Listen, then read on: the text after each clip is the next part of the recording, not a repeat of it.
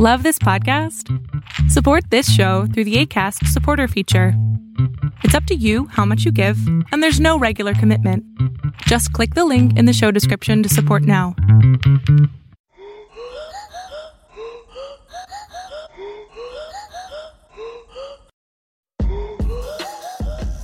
Okay, welcome to the podcast, everyone. Uh, we are Leechfest. We are the Leech Fest. We are the Leech Fest, and this podcast is going to be about medical history. My name is Raluca. I have a degree in medical science, and with me is Mia. I have a degree in history yeah, and a lot of medical history, but not not like what people actually did, but more like how people thought about medicine, how mm. people thought about science, and the ideology of medicine. So okay, so you why why are we doing a podcast? Well, you came up with the idea first, Mia, right? Like Yeah. you you wanted to do this. You've been wanting to do this for a while, I've been were, yeah, I've been wanting to do a podcast for a long time. and you wanted to do something that was like very history based. Yeah, like I'm a content creator already. Like before this podcast, You do YouTube. I do YouTube. I am a YouTuber. Watch my channel, please. Um, What's your channel name? It's Mia Mulder. it's my name. It's her name. Cool. just uh, go to miamulder.com. Um, I'm probably sponsored by someone right now. Go the Must top. must be nice. It's great. If you want to sponsor this podcast on episode one, please do. that would be neat. It would be very neat. I'd love that. Uh, so I've been wanting to do a podcast for a long time that is more like history focused because my YouTube channel is it's a bit of a mishmash. I do I do all sorts of things on my YouTube channel, and I feel like on you know I kind of want to stretch the history muscles a little bit, like mm-hmm. properly. Mm. I want to I want to I want to flex, mm. Yeah. and uh, you know I kind of approached you because you know actual medicine, and I feel like medical history is. You know, people like gross stuff on podcasts. We kind of we kind of found each other because we both wanted to make a sort of podcast thing. Yeah. So I'm not a medical doctor. Um, just in case there's any misunderstanding, I I have a degree in uh, medical uh, science, which is like the research aspect of medicine. But you know, I'm interested in um, in history as well. So I thought it would be fun to you know pair up with Mia and maybe come up with something interesting together. Um, okay, so what are we talking about today? We're talking about uh, the history of like mental health, uh, m- more like and More like mental illness. mental illness and um, how society has treated people who are what we would today call mentally ill, and what people did with those people. You can you can expect that this is going to be an episode that deals a lot with asylums and the like, but we'll try to cover most of world history. Obviously, it's going to be a bit, you know, it's going to be a little simplified. It's not a university course. Okay, yeah, we're gonna do a bit of um like an overview of mental illness, like you know, for as far back as we can trace it, and we're gonna take it a little bit through ancient his- history, and then we're gonna focus more on like modern history, right? Like Yeah. seventeen fifty, like eighteenth century, We're st- we're starting with like prehistory. exactly. a little bit of Middle Ages, little bit of uh, like leading into the Renaissance. That's when things are turned into high year. yeah, sounds good. Okay, let's get into it. Let's get into it.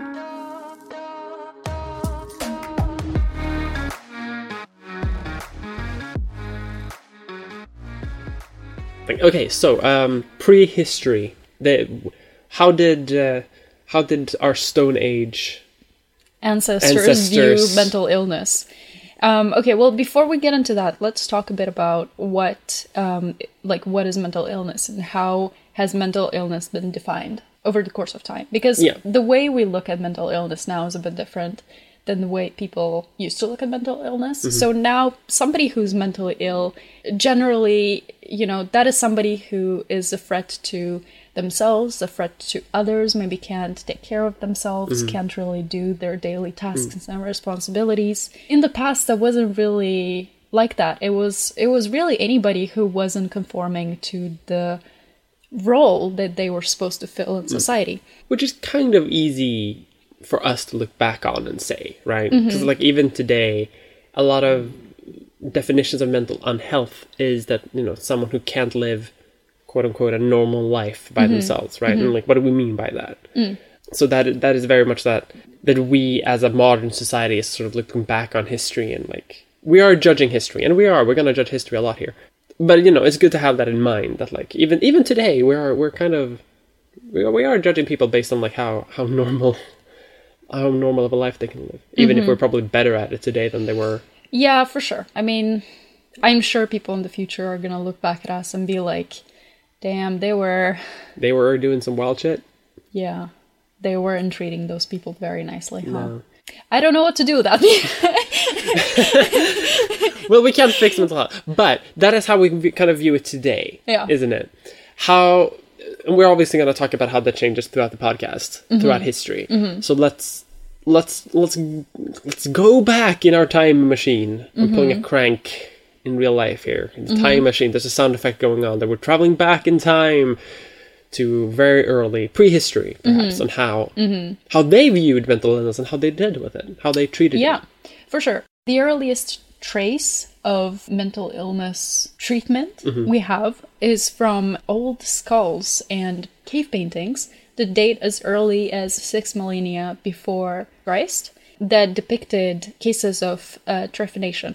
So that was when holes were drilled in skulls that were meant to let spirits out. So people believed the spirits were trapped inside the skulls, and they thought that by drilling holes in their skulls, that you know the spirits would go out and the person wouldn't suffer from mental illness anymore and that was a case of like a supernatural cause for mental illness you know? People used to believe that mental illness would um, come up because of one of three reasons. So the first one would be you know supernatural reasons such as possession uh, displeasure of gods planetary gra- gravitation eclipses um, sin a second one was somatological, and that was like imbalances due to physical illness or disease. And then psychogenic was the third one, and that would be like traumatic experiences and distorted perceptions and things like that.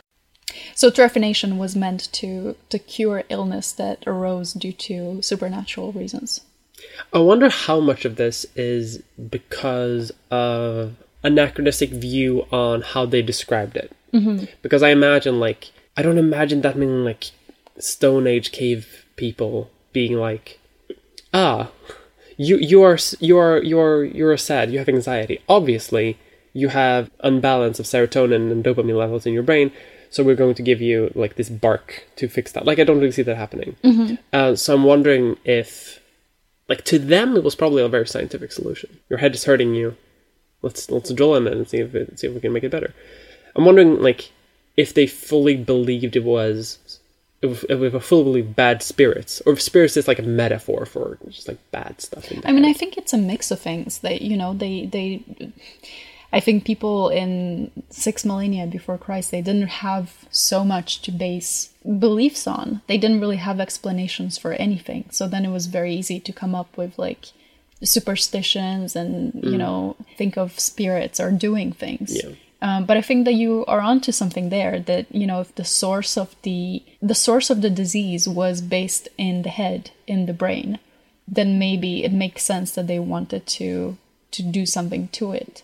Although what I'm wondering here is how did they know that it was based in the brain? this is one of the like pitfalls of history a lot of the time we just don't know Yeah. the the details but we do know that they drilled holes in, in heads We do we do know that right after. Well, I guess not right after, but about four thousand years later. immediately after the first head drilling about 4000 years later there is this uh, you know the, this chinese concept of yin and yang comes up so then here the chinese physicians and philosophers they come up with this concept of complementary positive and negative bodily forces uh, so yin and yang which they use to attribute both mental and physical illness to an imbalance of forces within the body and so they believe that allowing um, allowing for these forces to to go back in balance would would restore the person to to health.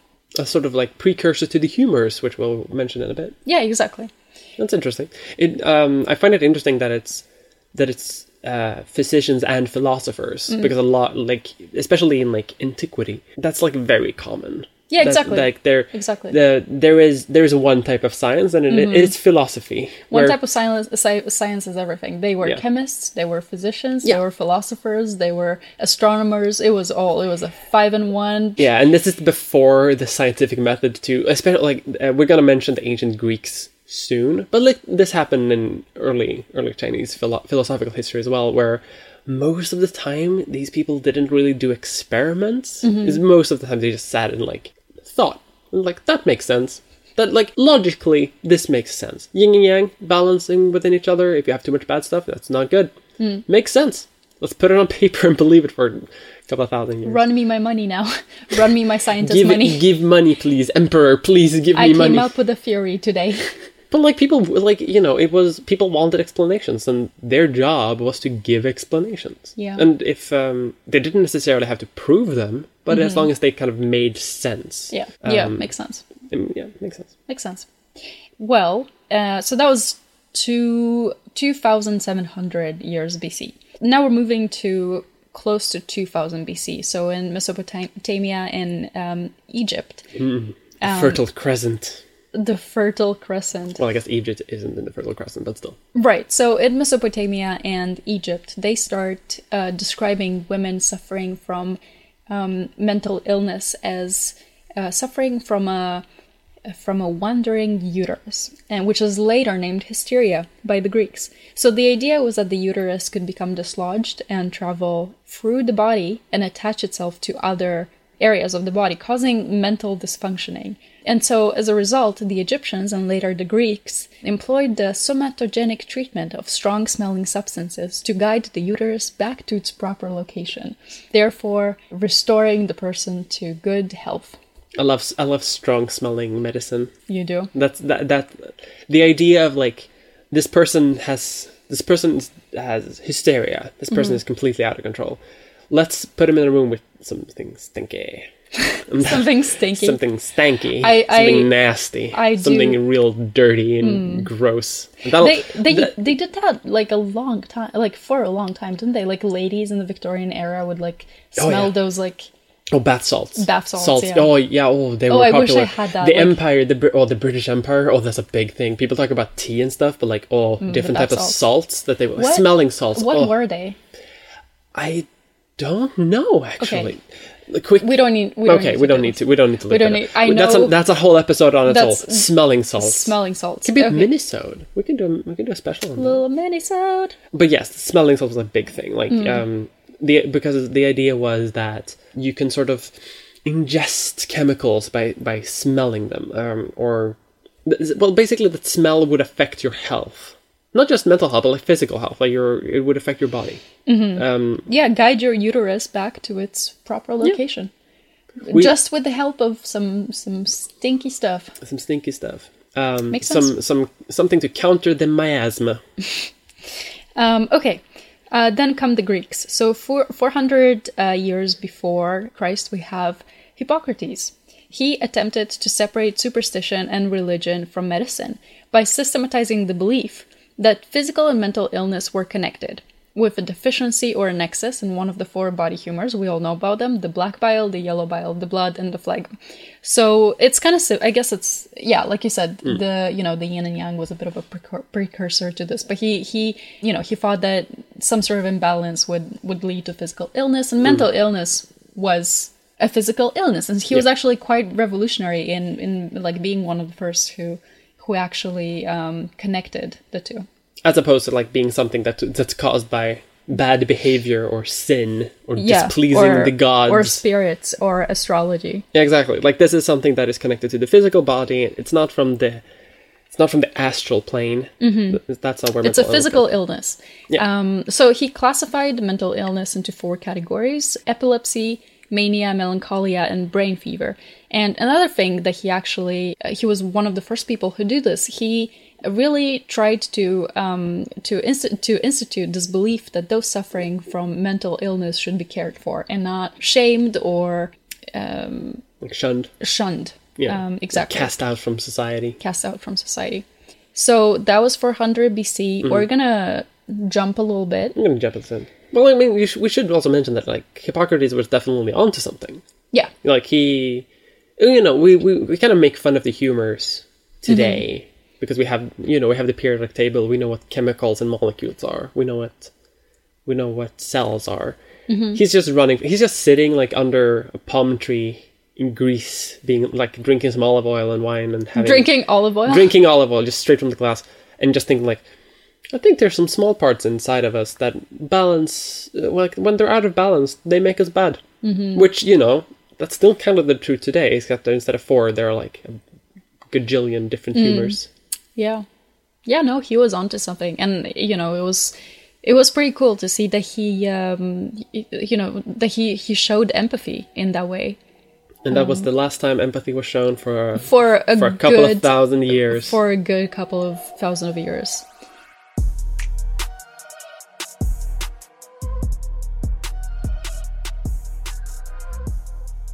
So, when I was uh, talking earlier about how mental illnesses were usually attributed to one of three reasons, one thing that I didn't really mention was that there wasn't really a linear transition between the three. So, it didn't go from like, you know, supernatural causes in the uh, prehistoric era, then to somatological, and then to psychogenic.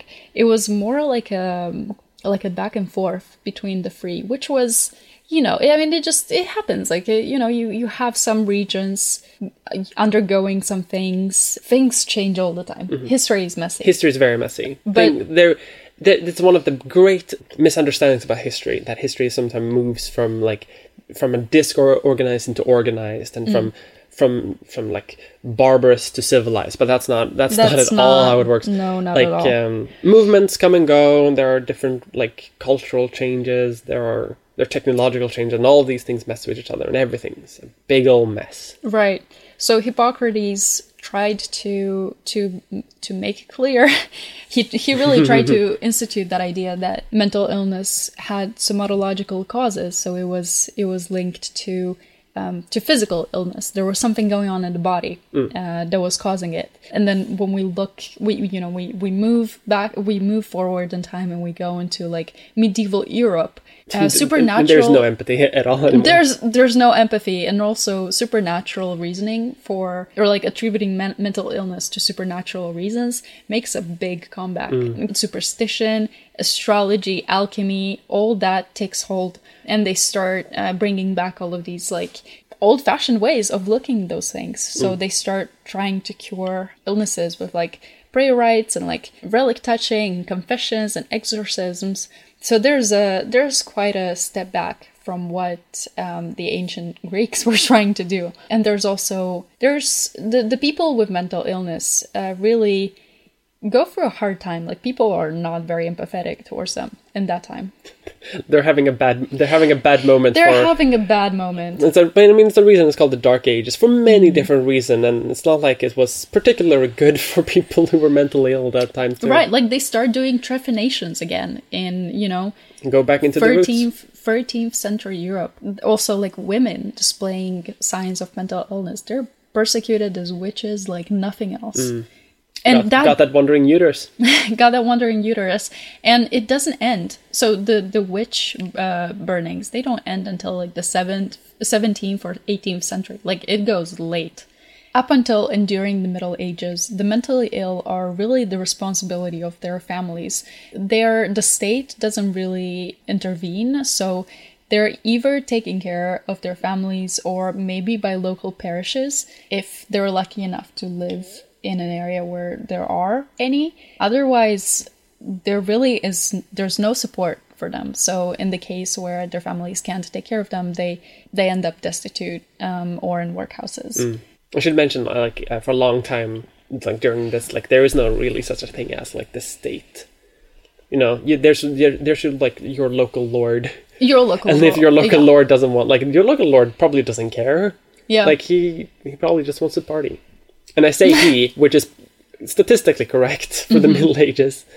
Your local lord wants your taxes and and your sheep and, and your, your sheep eggs and and, your your, eggs most eligible maidens. does not want your mentally ill. They can go go to the crusades, they can go conquer some stuff, they can die in the siege. He does not care. he does not care. Yeah, exactly. Well, that's that's what I mean when I say the state. yeah. Right, but okay, but once we reach mid 16th century, that is when um, we start seeing the first asylums become um, established, specifically St. Mary of Bethlehem in London, known as Bedlam, and the General Hospital of Paris. Um, so those are the, the very first actual establishments for the mentally ill that appear. So their their mission uh, was to house and to confine the mentally ill. So these these very first establishments really their purpose is to gather all the, the mentally ill and put them in a in a in a building and hide them from the rest of the society. They also took in the poor, the homeless, the unemployed, the criminal, basically all the undesirables produced by war and economic depression. Well, I we also like took took in implies that they welcomed them in. They were they were forced in. They were forced They in, took yeah. them in violently. I yeah, I guess I'm trying to be a bit more um to be a bit diplomatic when I talk about these things. But yeah, these people these people were not cordially invited to join uh the other fellas in in St. Mary's. They were they were picked up. Yeah. They were They were checked in there. they were they were swooped off the streets. They were put in there like yesterday's leftovers into, into a Oh my microwave. god! Yeah, and and and let me tell you, the conditions were not good. They were not good. They were not good. They, I, I mean, people back then, people really thought of the mentally ill as um, almost as animals. They didn't think that they Mm. had feelings. They didn't think that they could feel pain. They thought that they were, yeah, they were animals, so they wouldn't, they wouldn't mind living in in you know obscenely um, disgusting conditions. Yeah. The like uh, the idea of personhood, the idea that everyone has personhood is a very modern idea. Mm. Uh, and back in those days, like you, you are you are more of a person if you are virtuous, if you Mm-hmm. own property, if you, if you are like in strong physical and mental condition, like that that makes you more of a person. Mm. You're probably the most person if you're like rich and a noble. That's yeah. when you're most person. If you're poor, you're not that much of a person, and if you're poor and mentally ill, you're basically you're You're you're, basically you're seen animal. as an animal. It should be said that like people in those days, like that's that's very mainstream belief. So it's not as if people were like. I mean, some people definitely were just evil. Mm-hmm. well, I mean, they were all pretty evil, letting them be in those conditions. But they would rationale it away with like, well, they're fine with it. Yeah, exactly. Like they they're- they literally thought they were fine with it. Um, yeah, they. I mean, they also thought that they were they were just going to be violent if left to their own means, you know, and so they thought that only through fear could these mentally ill people be controlled. Yeah, you gotta keep them in, in basically prisons. Yeah, basically prisons. So there was a lot of there was a lot of abuse. There was a lot of physical violence. There was, you know, it was not a good place to be. Um, Saint Mary's actually became famous for also allowing the general population to watch the patients for a fee. Um, a zoo. a, a human zoo, basically. So I I'm I'm happy that we've we've come We've moved past the zoo moved, era. We've moved past the zoo era. Exactly. There's not a viewing booth that people can come and watch people in the psych ward today. Right. So at least we have that. One thing that these asylums added um, was that they did believe that mental illness was physical. So they did treat the patients as they as they would treat physically ill patients. So um, they, you know, they did purges, they did bleedings. So I guess that is something to say about the way that people at the time viewed mental illness. They're trying to. The idea is that they're trying to fix them instead of just isolate them. Yeah they them tried they tried to treat these people but they also you know they didn't perform exorcisms on them. So the the way that th- they didn't believe uh, that mental illness was a curse from the gods. You know they they were trying to move away a bit from the supernatural uh, way of looking at it. Okay.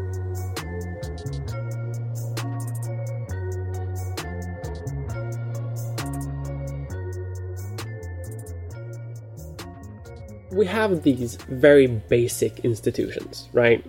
We have Bedlam. Mm-hmm. literal, literal Bedlam. unfortunately we do Unfortunately, we do, and it's it's chaotic. It is full of human rights abuses. it's dirty It's dirty. It's nasty. it is. Uh, it is bad generally It's- for patients. yeah it's a cesspool of human rights violations Cesspool of human rights violations. What we would today call human rights violations. Yes. Back in those days, human rights didn't exist.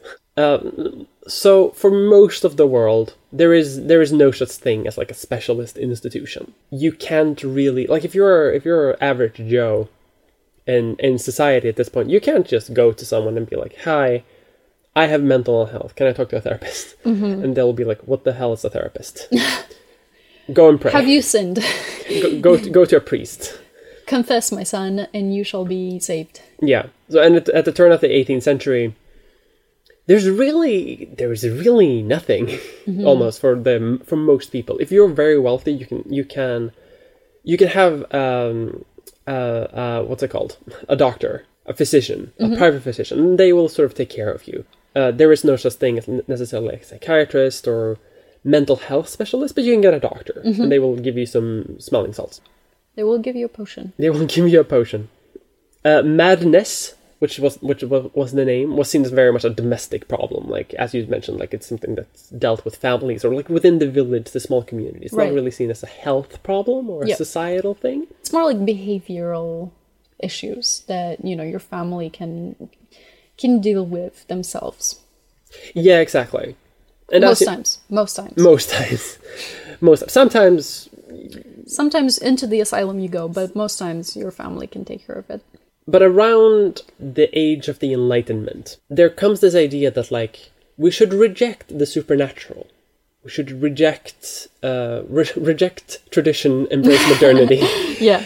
and part of that goes like w- the, the mental ill are they they are mentally ill of no choice of their own. We should care for them. We should we should make sure that they are treated humanely and fairly. We should make sure that they are well taken care of, and we should potentially rehabilitate them. So how does this start exactly? Like what what exactly catalyzes this transition? Well, it comes with a sort of general wave of the Enlightenment. For example, Daniel Defoe was a very ardent critic of private madhouses because he uh, he saw you know rife human rights abuses, and he saw that people you know weren't treated as people. He you know they were treated as animals, and because like at- during this time, many of these private asylums, like like Bedlam, for example, they're they're kind of getting a little bit crowded. Like they're getting they're getting a bit full because they earn uh, you know, they do this for profit. They they make money. The more people they can stuff into them, the better. But the more people they stuff into them, the more of a like they they rise to prominence. So Bedlam becomes, as you say, it became infamous. Yeah. So more people get to know about it, and they see Yeah. like, oh, this isn't good. Yeah, exactly. Um, it even became something called uh, a trade in lunacy, where people started to, well, like it became like an industry. Like more people started to set up their own their own madhouses and started like taking money from from like the from like the local council or the, or the local um, MP, for example, to to take in the the, the local the local madmen, so to say. So Uh, it gets crowded and the conditions gets are crowded. bad and people sort of like find out about the things that are happening and and so so it's is it like a push from um I guess it's not really a push from the population. It's more like a push from Well, it's- a push from like thinkers, From like thinkers, from okay. Mm-hmm. from academics, from from people who today would have way too many followers on Twitter. Okay. who would have hot takes the, about the current the local influencers. the local influencers. Yeah. They're they're having thoughts. They're drinking their coffee, um, which is new. They're taking their baths They're they're, taking their baths and they're having thoughts. thoughts. Okay. Makes sense. But this doesn't really power through that much in like the in mainstream society. Mm-hmm. Most people still are like afraid of the mentally Mm. ill. They still want them to be isolated Mm-hmm. and take like be away from the community. And so what happens is the government sort of wants to step in Yeah. because right during this time, like the 1700s, what we would today call like the state also starts to emerge. Like Yeah, we're, okay. we're transitioning away from local lords. We're going into municipalities. Mm-hmm. We're starting to have governments, elected officials, to some capacity. Like kings and stuff al- already exist, but they're the middlemen start to start up here. Um, The bureaucracy. the bureaucracy comes, and everything became actually better. I shouldn't say. I was about to say worse, but it actually became way better. Uh, not for the mental ill though, because um, uh, what happens is the government starts to see this as a sort a problem. The private uh, houses they're treating the people bad, and they're the, the mad people. They're you know they're They're not getting better. They're not getting just, better anyway. They're just locked in a building in filth. Like Exactly. So, in London uh, because it ha- this happened much in England and in France. This is where like a lot of this sort of institutionalization began. Yeah. where the the state is starting to take responsibility for for these people, and because a big statewide effort to build like asylums that are owned by the state. And the idea is that they will be far more efficient, they will be far more humane, and they will have better expertise. In 1774, uh, Britain int- introduces licensing le- legislation, mm-hmm. where those private houses they have to license with the government in order Yeah. to stay going. Mm-hmm. If they if they don't meet certain criteria, they can't run anymore. Hmm. However, these madhouses are increasing because it is a profitable industry. Mm-hmm. A lot of these uh, licensors they can't really keep up with the growth. Like they're they they're starting to license some of the early houses, but more and more just pop up anyway. And they might shut down shut down one, but then two more pop up anyway. Yeah, they can't. yeah. It's too it's too It's too chaotic. profitable. It's too good. It's too good.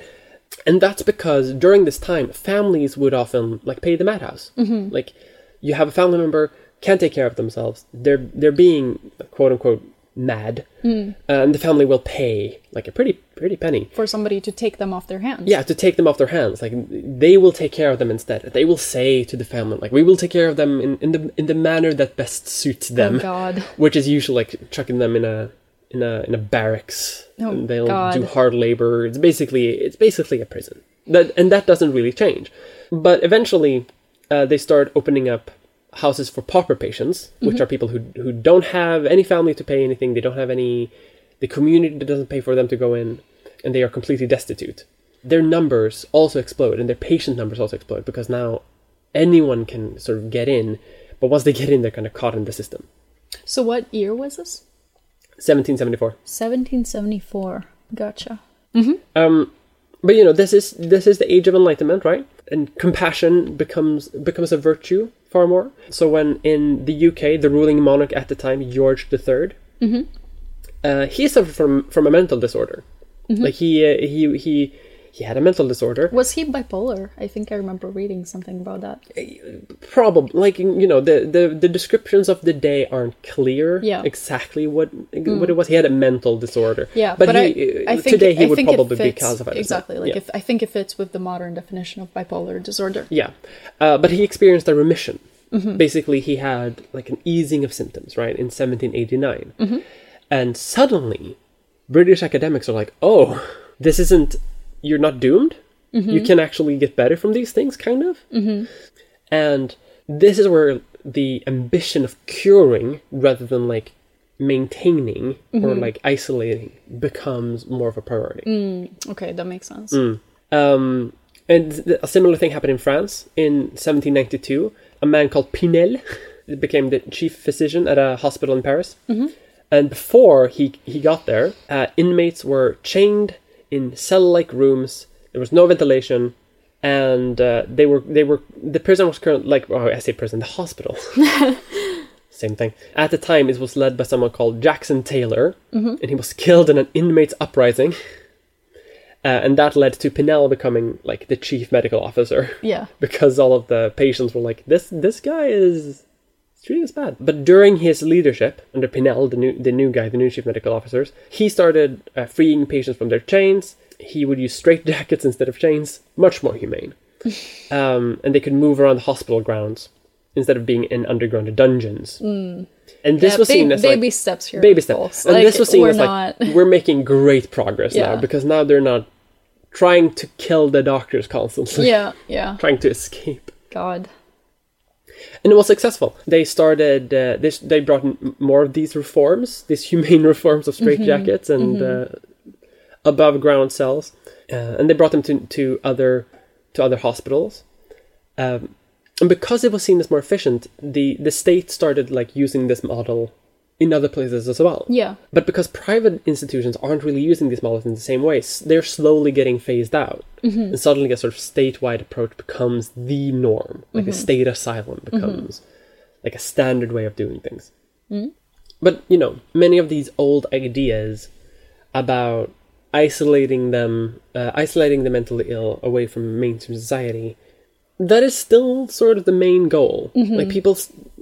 That was still how asylums like functioned for the most yes, like for the most cases. th- these ideas of like healing and uh, rehabilitation and things like that they are very they are the sort of ideal Mm-hmm. and that is that's very much like what they said that they were doing but the the reason why the asylums got money and the reason why the state sort of take it over is very much this is a problem for society and we're going to isolate that problem and keep them like concentrated somewhere else like we're going Mm. Keep them to away from like yeah like keep them away from real normal society so nor- to say normal people. from normal people Yeah, and it's important to note that like they were still like even though they were treated a bit better, they were still so the mentally ill were still feared and they were still Yeah. very much treated as as different and as um, less than.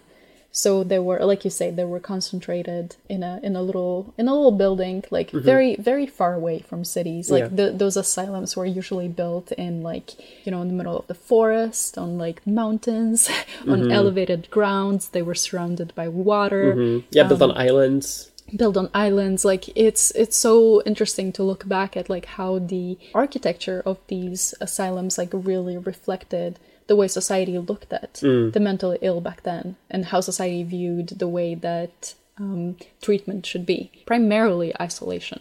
Yeah. It's very much seen as a as a like this these people can't exist in in society. Yeah. Yeah um, maybe they can get better maybe not but we're not going to take any risks. We're going to put them in this building and we're going to you know they're to do hard manual labor we're to tire them out so they don't have energy to Yeah. to like to fight the employees like they yeah other than the isolation how was life inside an asylum well they really um, they really tried to to maintain a very strict routine for the mental ill. They thought that um, mental illness was caused by overstimulation. So they thought that by removing excessive stimuli, then the mind could have could have the opportunity to calm down and restore to its functional state. So then mentally ill people were really were they were given a very strict daily schedule. They had to wake up at the same time. They had to eat very plain foods. Cornflakes. Cornflakes um you know well not yet but basically cornflakes. But you know like i'm i'm i'm i'm guessing that they had like porridge Yeah. you know like I, what did they eat back in the 18th century? A lot of porridge a lot of porridge a lot of gruel. You know i'm guessing like maybe boiled vegetables if they had them. yeah. Um, yeah, so they had to do a lot of uh, manual labor. I'm guessing that was the purpose of that was to tire them out, and probably also like some sort of puritanical, like Puritan ideas were in place as a well. little bit. Um, like don't masturbate. Don't, don't think about the other the other sex. Don't Yeah, don't don't have impure thoughts yeah, these, um, these will only sully your mental health exactly. So I, I, I'm, I'm guessing that the, that they were trying very hard to mold these people into, you know, good members of society. Yeah. like they were trying to to make them like upstanding, citizens upstanding, hardworking, uh, clean. You know, like that that whole thing. yeah very much by the by the norms set of the time Exactly. So they they also had like uh, religious readings and things like that. I love to read the Bible and cure myself of depression.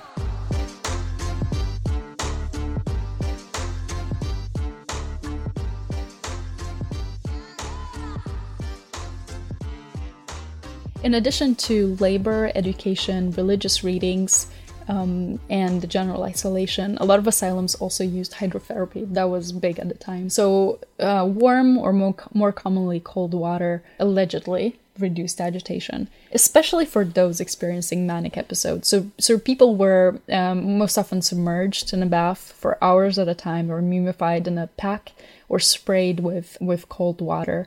Unfortunately, physical abuse by staff members was also common as a means to reduce physical agitation. So what we said earlier about how all these all this new legislation was introduced um, with the purpose of cutting down on abuse in asylums, that is true, but there were still old-fashioned practices being implemented in these asylums and that includes physical abuse and that does still include um, physical restraints and i think a lot of it was just because that was honestly just easy to do. Yeah. That was the easy way to calm down an agitated patient, and Mm. the the laws were still not like heavily enforced enough for it to to be like difficult to do. Yeah, and you know, at this time, the, you know, as we mentioned, like the main purpose is to isolate, and maybe, maybe for like And the like people keep them who, under control. yeah, right? exactly, and the pe- for maybe for the for the few patients who were under the direct supervision of some of these like more humanist thinkers, maybe they had gotten a little bit better. Mm, Yeah, exactly. But for the majority of people who were in in asylums, they didn't really, you know, they would often fall under the the whims of whoever they were Yeah, exactly. subject to. Exactly. So, and and you know, again, the the the object here is to isolate, not necessarily to cure. So, Hmm. and the subject here um, like poor people.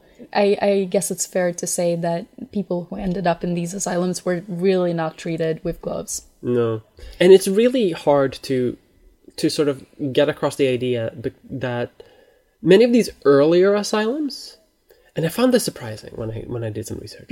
Um, many of the earlier asylums, the people who were there, they were mostly like, as I mentioned, they were put there by their families, for Yep. example, the people who could afford.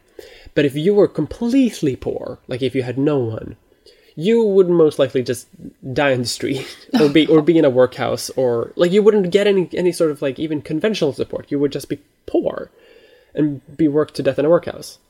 Um, but during this sort of statewide measure during the early 19th century, that's when that's when poor people because the government is taking people in, right? So that's when poor people are really being sucked up into into being isolated, even when they haven't done anything wrong. Uh, maybe f- just for having like m- light mental issues, right? And at the, and at the same time, this is where people who were previously like a bit middle class, who would be taken to like a hospital or something, would have a, they would like be slightly too poor to have a private physician, but they were like rich enough to have a to go to a asylum. They're they're leaving this like the system en masse. yeah They're they're going somewhere else. They can afford better p- private clinics. I think to understand this is best to understand in scale because in the beginning of the 19th century, France and Britain combined, uh, who are pretty big countries, uh, they only had like a couple of hundred patients in the early in the early 1800s. So and you know again people who were were, were uh, given away by their families essentially, but by the end of the 1800s, this population has is completely boomed. This is where the government is like really taking taking hold. Uh, so it goes from a couple of hundred to hundreds of thousands of people in these asylums Crowded. very crowded. But they're also building asylums constantly. There, they are there there are asylums in every major city, and they're huge. Um, and people who previously may have been sort of like explained away with like, oh, you're you're sick, uh, but as long as you can work, you're fine. Like just go home and work, I guess. Like you're sick, but whatever. Now they're sent off to asylum. Uh, people who admit to being especially sinful, for example. Previously, they can confess or they do something else. Now they're sent off to asylum. Yeah. Women who have any sort of issue, asylum. Yeah, it just ends up being like a, a catch all do all. Yeah. If there's something wrong with you, if you're not a perfect citizen, Yeah. asylum you go. Yeah, actually, when I was um, when I was researching um, a bit for this, I found like a an old, like an old. I don't. I don't know. I guess it's like a compilation. It was like mm. some old books. Yeah, mm. I found some records from from an uh, asylum that was operating in the 18th mm-hmm. century. I found a, a PDF of it. It was great Oh, amazing. with like with the recorded causes for institutionalization. Mm-hmm. And there are so many just non-mental health related causes in this PDF. It's it's a really it's really quite something. Mm. Um, yeah, because it's it's not just to, you know today when we talk about mental illness, we talk about like depression, anxiety. Well, like we talk brain chemistry. Back in those days, they Yeah, they were like like ill health- anything that makes you act differently, that Yeah. affects your behavior in any way. And it's not even just affects your behavior, but also just like impacts your like functionality as Yeah. a as a as, as a citizen, as a member of society. So like ill health or just illness was a perfectly acceptable reason to send somebody to an asylum. Yeah. Uh, having a menstrual period was I mean well, if, if someone has a menstrual period and it and it just it irks them really bad. Off to asylum you go.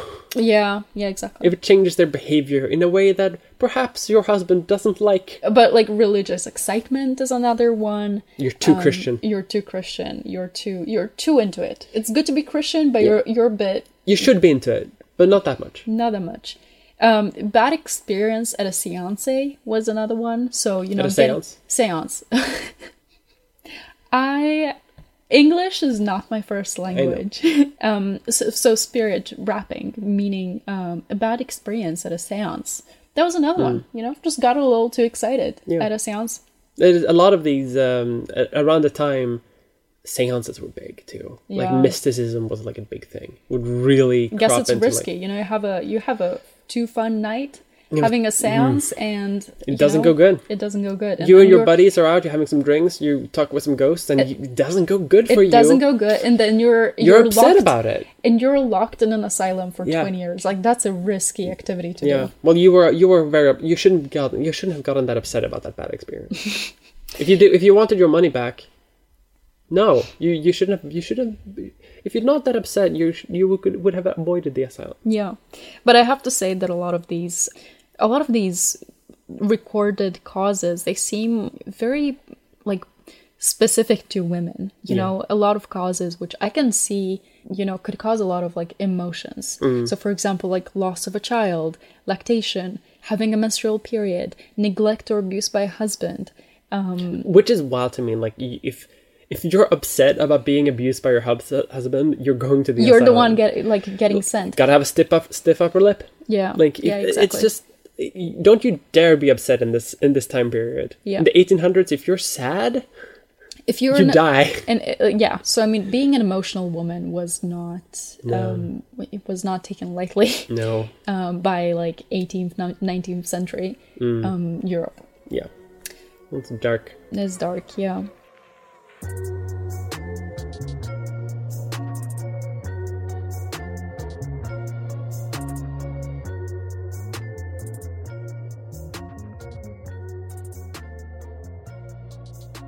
So we were talking earlier about asylums which were aimed at poor people. Um, but of course that that wasn't the place where everybody would go. So we, we all know about sanatoria. We all know it. Is that the plural of sanatorium? I think there's different ways of saying it. I found sanatoria, sanatoriums, sanatoriums. Um, there's all sorts of different ways to say it. But anyway, so they were still mental institutions, but they were for-profit businesses, and they had a very different demographic. Kind of kind of like the early asylums, like before it became institutionalized. Like they were for profit. Yeah, they were for profit. They were private businesses, but so they were designed more for the wealthy eccentric as opposed to the poor psychotic. so that is that is very much um, you know having money really dr- like draws like puts you in a different category if you have the same problem. Yeah. So, um, so initially they were built as a place for people to go when they're recovering from um, tuberculosis and other, you know, respiratory conditions. And they were usually uh, built at high altitudes because it was believed that you know the the fresh air combined with, um, you know, the cleanliness and the the, the full service mm. would allow sick people to heal and recover and get back to their to their normal self. Which is a very smart thing actually, because I feel like a lot of these people, you know, wealthy, they were probably like you know, trying to escape like big cities, right? And this is the Victorian era. Mm-hmm. Yeah, cities were Like, dirty. They were so dirty. Like, if you're listening to this, you, we we talk about like a dirty air now. You we can't even imagine how dirty the air was. Yeah. buildings were black from the coal in the air. Yeah, and like the streets were running with human waste, with animal waste. I mean, they if you if you want to do so, oh, we should do an episode on this in the future. We should do an episode on the big stink in London. Uh-huh. yeah, And basically, there was too much poop in the water. there was too much poop. Uh, everything was awful. Like I can imagine, like trying to get out and like to the mountains, being like, "Oh, it's fresh air here. Mm, I can I'm not actually breathing breathe." poison." Yeah, exactly. So it was originally they were originally built for people with tuber- tuberculosis and, and other respiratory diseases, but they soon realized that actually this is this is a nice place for for people to recover from other sorts of illnesses too. Um, and so combined with the the full service and the the clean air and the open space, the good nutrition, yeah, they they thought that that would help um, people suffering from from uh, Mental unhealth. from mental unhealth, from uh, people who who needed to rest, people who needed to to take a moment. They they thought that that would be a good place for them to stay. And more importantly, people who could pay for that. yeah, exactly. It was It's It like was a full. It's cheap. like a uh, full like a service hotel stay. It was like a resort. Yeah. So I mean, they still they still used treatments, and I think the people like the people who went there were not. Um, I mean, oftentimes it was their families that sent them there. So Mm. even though the conditions were much better than um, those in an asylum, they were still they, like they were s- still kind of sent there. they were still kind of like mental institutions so they still used you know um, hydrotherapy and they still used it was not it was still not the most pleasant place to be but it was definitely better than asylums. Um, they still used similar concepts such as isolation. They still had like a pretty strict um, like schedule and regime. They still um, had to do um, manual labor uh, which consisted of walking through the gardens having a good think. having a good think. But they also had more innovative therapies such as massage and gym uh, gym exercise. Oh yeah. Oh, I've I've seen some I've seen some very early photographs of people doing some early gymnastics to hearten the spirit. exactly Um, where they're just they're just doing PE basically, in running in circles around the running in circles, like doing jumping jacks a little jumping bit. Jumping jacks yeah this will cure you of your of your shell shock there from the from the Second Boer War. i'm liking the accent Mm, thank you. And they had to, you know, they had to treat their clients like relatively good because you don't want to send back there like was the no young. physical abuse in those sanatoriums No, exactly. Oh, maybe a little bit. We can't say that there were no physical abuse. There was probably one guard somewhere who like beat some heiress a little bit, or like some some some heir some heir prince a little too hard, and then then Daddy Dukesberry comes back from the war on the Western Front and goes like, "Oh, you," brr, brr, brr, brr," and he shuts down the entire thing, and then he has a new hotel. Mm-hmm. Probably I'm just saying, it probably happened at least once. probably happened at least once for sure History is big. A lot, every, his, fact is often stranger than fiction.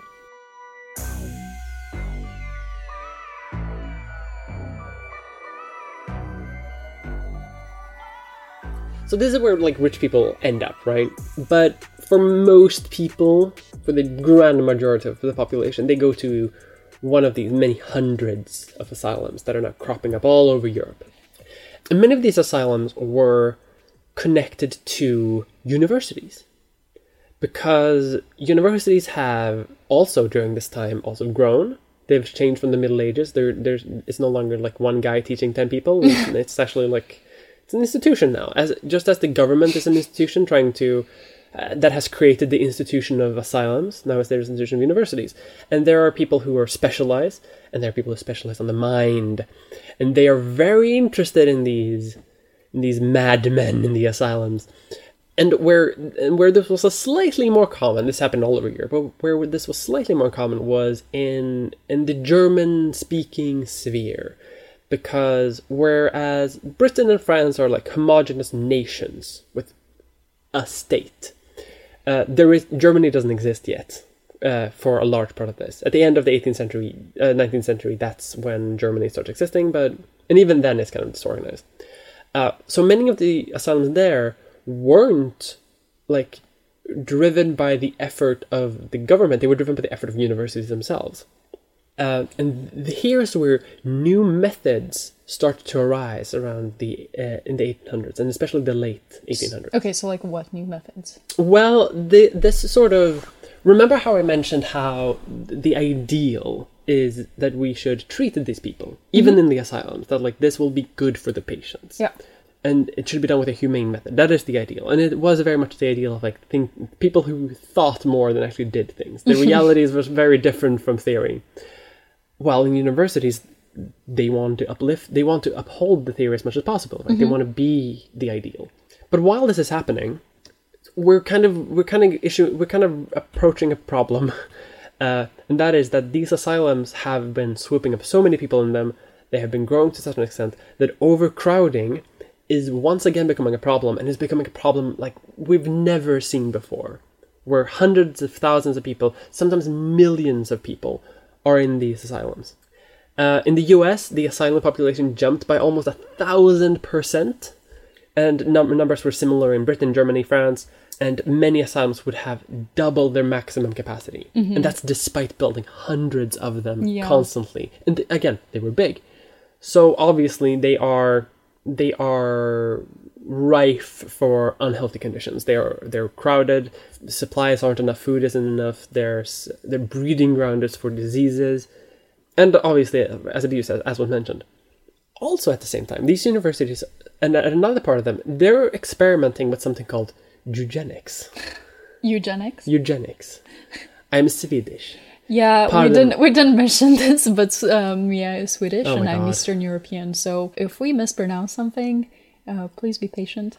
We English is not our first language. It's it's how it, it's how it is. it's how it is. Um, so while this entire population is exploding, that happens at the same time as the eugenics movement is is is also growing. Uh, academics and thinkers are having basically the idea that hey, maybe we can create perfect citizens, or or in some races a perfect race, Oh boy. by eliminating bad stock, like with livestock.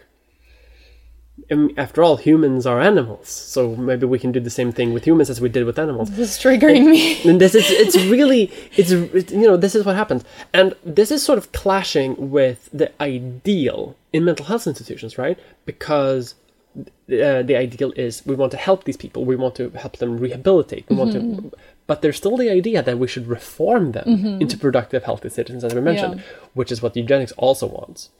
And the asylum movement, or the institutions in general, they're faced with a dilemma. Mm-hmm. Either they they they try to continue and fail, which which they've already been failing for a long time now, to be humane, be reformist, like try to improve the living conditions for these people. But that mm-hmm. hasn't worked, obviously. Like the mm-hmm. population is exploding it's getting worse Yep. or they double down on the bad aspects of it, Yeah. on the on the molding good people Yeah. and eliminating bad stock. Uh, and in the early 1900s, this becomes and like from and for most nations who are at this period of time like involved in like building their own empires across mm-hmm. the world, European nations are trying to like they're trying to get one up over each other. And obviously, one way to do that is to have the best citizens. Uh, and uh, this leads to uh, compulsory sterilizations for the feeble-minded in many different uh, Western European nations. As late as the 1950s in Japan, uh, there were uh, sterilizations of people with psychiatric illnesses. In Sweden, it was up to the 70s. Mm-hmm. And in the early 1900s, what is happening in conjunction with like the eugenics movement, uh, the overcrowding of asylums, is the First World War happens, and uh, we can make an, an entire episode about that also, obviously. But what happens is after the war, suddenly there are millions of people coming home from the front, and many of them have shell shock, or, or what we would today call PTSD, and many of them are in turn like there's no way where for them to go except for in the asylums, which are already overcrowded. They're already like too bursting with people, and um, what happens is suddenly, basically every single family in all of Europe and um, in the Western world, so to say, they're kind of faced with the confrontation that oh, these asylums exist, and they have awful conditions for most people. And suddenly, the, the the original goal of the asylums to keep them isolated, to keep them separate, and kind of hide them from the rest of the world, it fails. And people and the Western world has to sort of confront that these people exist, Yep. Uh, which leads to people wanting them to become better. But eventually, obviously, we reach a second world war, and and of course, this this eventually leads to like parts of the Holocaust Yeah. where in Nazi Germany, uh, the Aktion the T4 euthanasia program resulted in the killings of thousands of mentally ill people housed in, in German state institutions. Yep. And, so, and because the Nazis, they don't really care about these highfalutin ideals of, of the of the of the reformists. They don't they don't they don't care about them. They just want them gone. They want to produce a perfect race, and these feeble-minded they're they're desti- they're bad around that which leads to around 6,000 disabled uh, babies, children, and teenagers being murdered, uh, along with thousands and thousands and thousands of adults. After the war, after the Second World War, the Western world has to deal with the fact that Nazi Germany decided to double down on their sort of inhumane treatment. Maybe we shouldn't do what the Nazis did to sterilize and eventually genocide. Maybe we should start listening to the people who actually want, you know, their returning soldiers to be well taken care of. Maybe those are the people we should listen to instead of the eugenics movement. Yeah. And this leads to around the 40s and 50s and 60s for a movement for deinstitutionalization.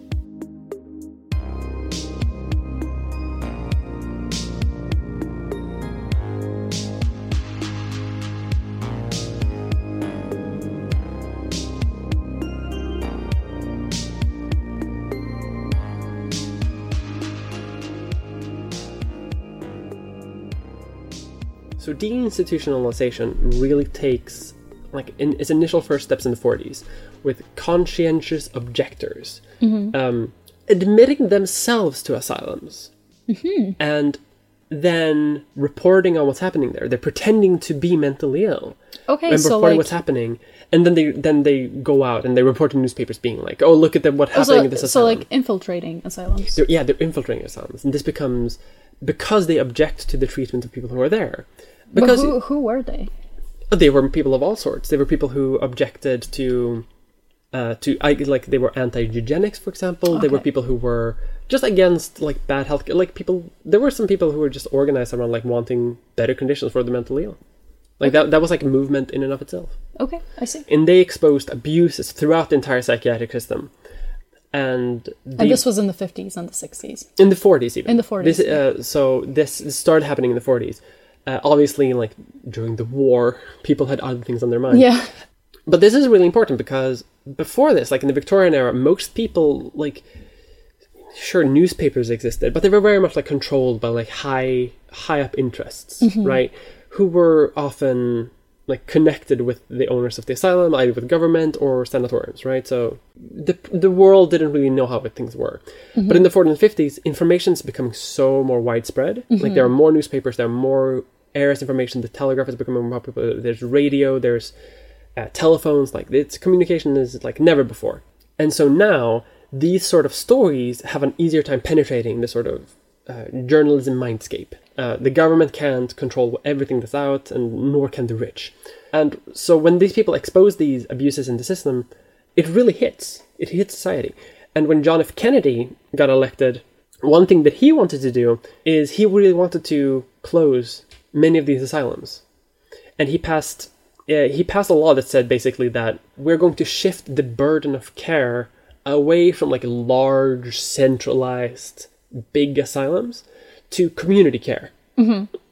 With with a big idea being that if these people are like treated in their own community surrounded by you know their own families and then like in their home basically or like well you know in their hometown at least or in the home region uh, treated by people who know them that will be more effective. Um, because that also forces people to sort of keep uh, these institutions under check. Like if an asylum is as as they were often built, like in the forest or in the mountains or something, yes, that isolates them and like keeps society safe from the mad people, sure, but it also leaves them with almost no oversight. And Yeah. that's where these abuses come in. Yeah. If if you have an office on Main Street, you can't torture your patients as much because they will scream. Mm-hmm. Yeah, and people it's a will bit like, it's a "Hey." bit more yeah. It's a bit more in the public Hmm. eye. And this and, and the idea was that this will sort of force people to be more humane. Yeah. Makes sense. And that is sort of where psychiatric care kind of got incorporated under general hospitals. Because you know hospitals were more in the community. You needed a clinic. And suddenly uh, these clinics were like okay we need to take care of these people now. First of all we can't. So most people who were in the asylums were released which is a good thing. Like most people who have like depression or anxiety don't necessarily be, need to be locked up. God knows I would be in, in an asylum if that, if that was the case. so many of the local clinics started to hire um, therapists. They started to hire uh, psychologists. They started to like in, uh, employ the people who were who were sort Who of trained in, specialized in this field, exactly as opposed to just like nurses or physicians. exactly Yeah. like uh, and uh, and very much people who were like more socially accepted. Like doctors who previously in the asylum they were often specialized in as just like um, hydrotherapy Yeah. uh, electroshock therapy uh, all of these things that like sound bad and aren't very popular for like mainstream people. Like people don't want that to happen in their own hospitals but people are fine with like occupational therapy art therapy group therapy. These things people are fine with having in their hospitals. Like that's socially acceptable Yeah. and they're way more humane um, so they hire people who are who do that sort of care. But, and this also led to like dealing with overpopulation. Turns out the best solution to dealing with overpopulation is just to let people out. Who knew? Who the funk? who'd have thunk? Maybe that can be applied to prisons. Uh, and there was definitely an argument that community services would be cheaper because new psychiatric medication made it more feasible to release people in, in the community you know this is the 50s this is where this is where a new sort of treatment comes in where it's like we can we can treat these people with chemicals. And that's where people start giving out uh, instead of having them isolated in the big hospital we can just give them vicodin. We can just give people pay, pills. You just pop pills all day. And as um uh, if you know anything from like 50s and 60s like medical commercials this is very popular Mm, there was a lot of like tranquilizing going on. a lot of tranquilizing, a lot of like n- numbing of, of, of things. And that's sort of still the same ar- area where we are today. Like there's there's a very clear line from like having you know arguably very dangerous medications uh, by today's standards to to to people realizing oh well these medications aren't as effective, but maybe for example like benzodiazepams or uh, antidepressants or anti-anxiety medication, which is what a lot of people have today, along with things like therapy and similar sort of treatments in in the local clinic. Yeah. So there's kind of a smooth transition Hmm. between tranquilizing people in uh, in hospitals into what we have today, which is medication plus therapy plus other kinds. Exactly, like th- this this sort of system of, of, of this like there was a massive shift right from asylums to local care, but from that local care sort of where everything got augmented into like that therapy, uh, medical, uh, chemical medication, uh, therapy, like uh, art. I said that already. Of, well, different forms of therapy. I Different guess. forms of therapy, Yeah. And that sort of wake up. Yeah, and However, I guess like self care. Self care is another one. you know, Self-care. like physical physical exercise and and Yeah. uh, meditation and things like that. And all of these which are things ha- popular today. Exactly, and all of these things happen like during the 50s and 60s, during like the building of the welfare state as well. So like there's there is still like this big government sort of responsibility here, but suddenly it's like for everyone, like everyone should be mentally fit, everyone should be physically fit, uh, everyone should be well fed, everyone should be well taken care of. Everyone should have unemployment benefits, and it turns out when, when you do all of these all of these things, People feel better. People feel better. Wild. Um, however, the asylum system, even though it got massi- massively reduced, still hasn't gone away No, because we still have uh, we still have asylums. we We, still, still have, have psych wards. Well, psych they're not wards. called asylums anymore. They're called closed mental health institutions. No, but a lot of them are still asylums. There's still Yeah. a few few out there There's that could few. definitely do with some reforms. Probably. And the, Um, the the only reason they exist is because the idea was that we can't get rid of them because Mm. they are the criminally insane. They are those who literally will be a danger to society Yeah. if they can't if they like they have to be isolated. And those still exist. And there's an argument for, you know, how how that should be done. Who is mentally insane to the point of, of, of that? Like Yeah. how do we define that? It's still I mean it's it's kind of so this is very interesting to you know to look at pictures of those places Yeah. um, and because a lot of those places are have been built like you know three or four hundred years ago Yeah. um, So Oh. and and you know like sure the practices are better, but Mm. there's still like a fair amount of abuse going on in some of them. So it's it's kind of it's kind of interesting that the buildings and the practices are um, kind of yeah. quite old fashioned, it, yeah, you keep hearing things in the news about like you know, you like know, abuse going on. abuse going on those places. Yeah. yeah, against people who are so like mentally unwell that they that they can't. But really, uh, I mean, there's I know that there's a lot of racism going on, and a Oh, lot of them, a lot of like, yeah. there's a lot of abuse going on against like women of, of color. Mm. Um, I know there's one particular um, psych ward in New York, which is particularly like has has a lot Yeah. of really bad re- reviews. yeah, bad bad reviews. they got oh my god. Um, yeah, Yeah, but it, it's something that I that I forgot to mention during the during the deinstitutionalization. Many of the asylums that were that were built during like the 1800s, like in the early 1800s, like during this like big statewide effort to build these buildings, they were still in use up until the 50s and 60s. Yeah. When when like these legal changes happened, changed, and this had happened in America primarily sort of first. Like there were gradual changes everywhere. Obviously, like again, history's messy. You know, other countries delayed. Like Sweden didn't really change its system until 1975, which is wild when you think about it. And uh, many of these systems have also like been transferred on to like tacked on to other things because the people who are in power within these asylum systems, you know, they didn't want to go, they didn't want to change. So uh, in Sweden, for example, many of the old practices about how how to judge, for example, trans people, they were just taken from the old asylum system and just carried on into the into the trans healthcare system, uh, so that they wouldn't have to change how they treated trans people.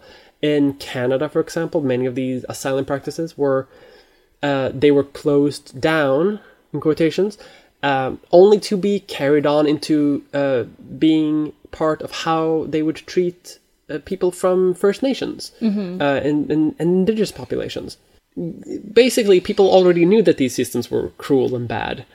Uh, and when they when they left, some people still wanted to do them, and managed to convince people in power to just Yeah. let them do it. it's like bad practices exist in a closed system. Like they Yeah. can't escape; they have to go somewhere. they have to go somewhere. But also, it really shows who the people in power think are like normal, socially acceptable. Like yeah. during the fifties, like maybe people in power start thinking like, well, yeah, ma- maybe, maybe the mentally ill should be Mm. more well well taken care of, but not those like freaking trans people or those freaking like women of color, native women of Native color Americans. or Native Americans, like Yeah. the indigenous populations of northern something something. Like they people in power, you can see where people in power wanted to enforce Mm. uh, almost violently this sort of isolation and control Yeah. because that is what the asylum system was really about. Yeah.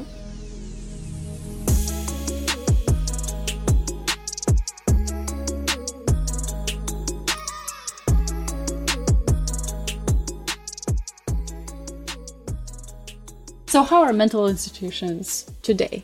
What uh, what new methods do we see, and what are some methods that are outdated or like that maybe should be reformed? Well, there's still like very old sort of traditional practices that Yeah. are that are still that are hard to get rid of. Mm-hmm. Like there's still this idea that the walls should have a calming color, uh, Yeah, not too much stimulation of right, the right. senses. Like psych wards are really sterile. They're looking, very sterile. right? It's, all usually white. It's white all paint boring. or yeah. like light blue paint. very very little furniture. almost no furniture, almost nothing on the walls. Yeah. Very rare. And if it is, it's like something very like a flower, Mm-hmm. like a photograph of a flower. No paint though, because that's that's too surreal. You can't have that. Mm-hmm. And they're often like extremely underfunded, which Yeah, mental health doesn't really get a lot of funding. No. unfortunately. uh, which is kind of a weird side effect away from like they were always poorly funded for what they were. Like even Yeah. when they were overpopulated with hundreds of thousands of people, they like they would need more funding to not be overpopulated. yeah, Um, but when the asylum system sort of fell apart, the sort of public consciousness about them sort of was like, oh well, they're gone now. Obviously, like they don't exist anymore, so we don't need to- think about that. But that also that has also led to budgets for just normal mental health care uh, or psych wards being very low because people think that like they we, we don't need that anymore yeah, they're they're often understaffed. Um, they are often they're often like like a general population. Like there's there's very there's very rarely a sort of uh, place where you can go like for specifically like your type of mental illness. Like you're usually like shoved in like a room. you maybe get you like you might get your own room, but like you're going to be in a hallway with people who have all sorts of different mental conditions. Yeah. I mean, I guess you're you're divided based on like how predictable you are. Yeah. Let's say that.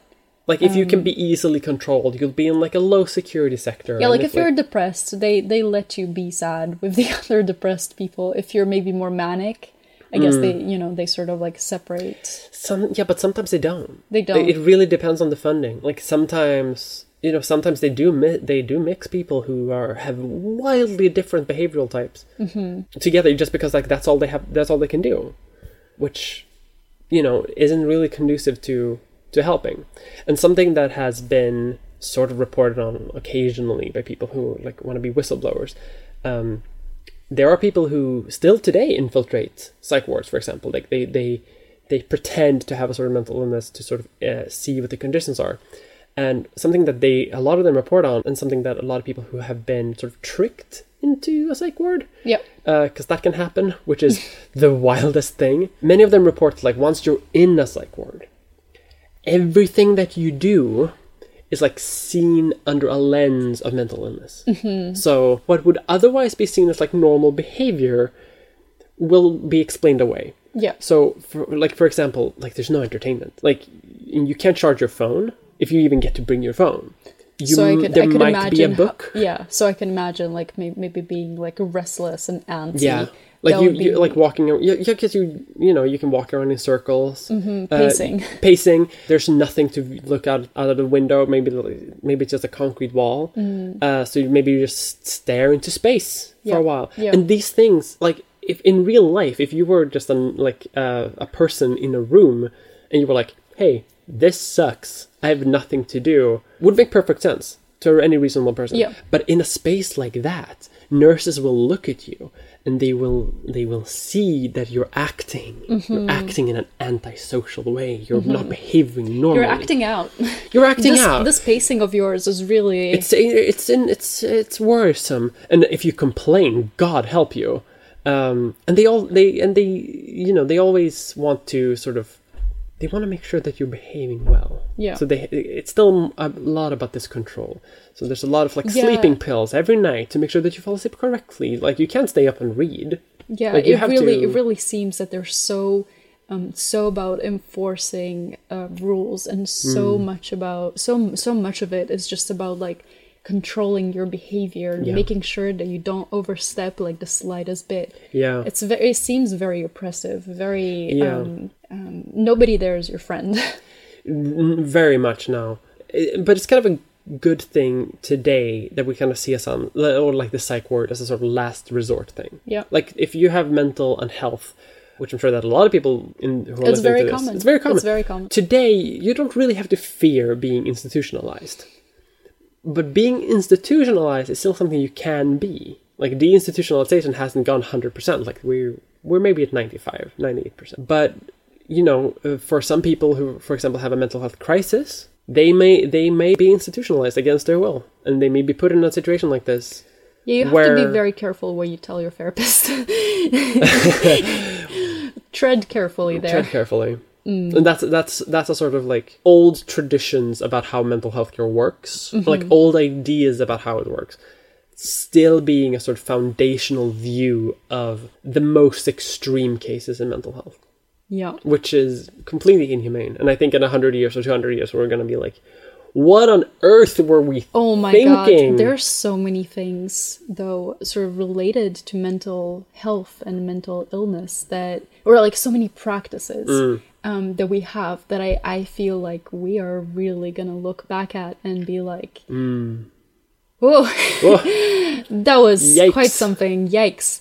One of them is the fact that we still do electroshock therapy. And this Mm. is something that I actually um actually found out about this not too long ago. I was um you know, I, I kind of accidentally stumbled upon it. We stumbled into electroshock therapy. Yeah. We've all as, been- we've as, all been as you do. on Friday night. So I was reading about it and uh, you know, it's it, it is still used for treatment of um, of depression. Mm-hmm.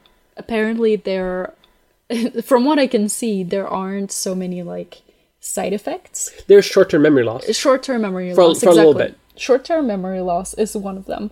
Um, but I'm just wondering if this is this is similar to like like other things that we used to do to people in asylums where like now we look back and we're like Maybe. they were there were definitely side effects to that but at, at the same time, isn't electroshock therapy like effective for very specific things, right? Back in the day when electroshock therapy was sort of innovated, they used it for freaking everything. Like Yeah, they, no, they, it they, is- if you were uppity about anything, like you did, if you didn't like your cornflakes that morning, you bzz.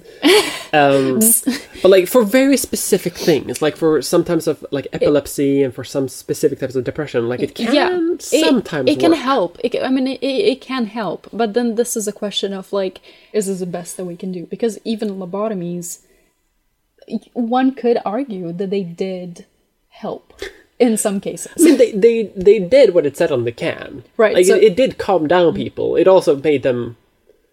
It did wasn't you know wasn't good from their perspective maybe, but you know it did you know for for the purposes of of what they wanted the lobotomy to do, it did work. It is true. right and like people at the time were like well you know what it helps You know, like what's the problem it It's not- does it, ma- does work It, so maybe it's a bit brutal, but you know it gets the job done. yeah exactly and so just look i mean it, there's there's just a part of me that like has a problem with strapping people down attaching electrodes to their head and running like 200 volts or Yeah. whatever it is But at least it's consensual now. i i'm sure that there were people who agreed to lobotomies back in the day Oh, there were 100. percent Right. That's true. So That's a good I- point. I would but it, say- like, but also, I feel like a lot of the so what is free will abuse. what is free will That's an episode for its own. um, but so but so what i mean is like even though we we do this now uh it, it is still Hmm. it's you know there's things will change in the future and we will look back at some of the things that we do today and we will be like yikes it out that's how I feel about antidepressants. antidepressants exactly we don't know how they work Yeah, we don't know why they work Yeah, because like we, if you if you don't know this, dear listener, we don't know how antidepressants work. no. We do know that they do work, and we do know that they mess with the brain, but we don't exactly know why Well, that makes know- people less sad sometimes. Exactly. We know the general mechanism of antidepressants. We know that they, you know, they increase the, the like the general level of serotonin in, the brain, in the brain. But it's not, you know, there's there's a few details there that like we simply we, we just can't explain right Yeah, now. Yeah, we don't know. So, you know, what we do is we just give this powerful medication to people and we hope that it works. Mm-hmm. And sometimes it does for like a third of the people who experience depression, anxiety. They help. Mm-hmm. But, uh, but yeah, I mean, the mechanism is still not fully understood.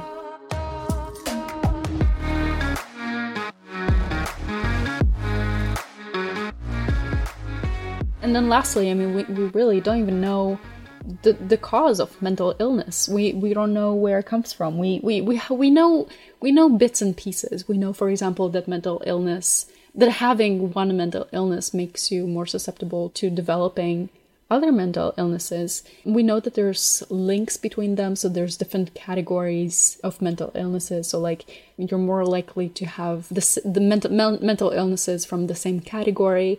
Um, but really, most of the things that we know about mental health are are still in the works. They are still just theories. So there's still a lot of unknown um, unknown factors when it comes to to mental health and the brain in general.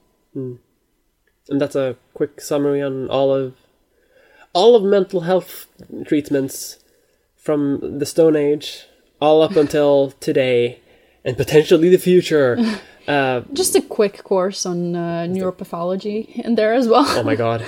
We're probably going to return to some of these topics and like very Yeah, narrow deep dive. yeah, we we probably missed a lot. We probably but, missed a lot. um, but hopefully we can return to some of these subjects and uh, yeah. one don't day. don't hold it against us. Thank you. Thank you. Thank you. And uh, that's the podcast, I think. That's the podcast. Well, once again, I'm Braluca. I am Mia. You can find me Um, on miamulder.com. I do not have a media presence just yet. So, uh, This is your media presence, well, other than this, the podcast. I do not have a YouTube channel. Yet. I do not want to work on YouTube. Which is a very fair point. Uh, we'll see everyone else, I guess, next time we make next podcast. Do we should no we should we should find an outro phrase before we start. What should be a fun outro phrase for a podcast? We'll find an outro phrase. One day we'll find an outro phrase, um, and that's our outro phrase. Yeah, we're we're still working on our outro fa- phrase. No, so no, no.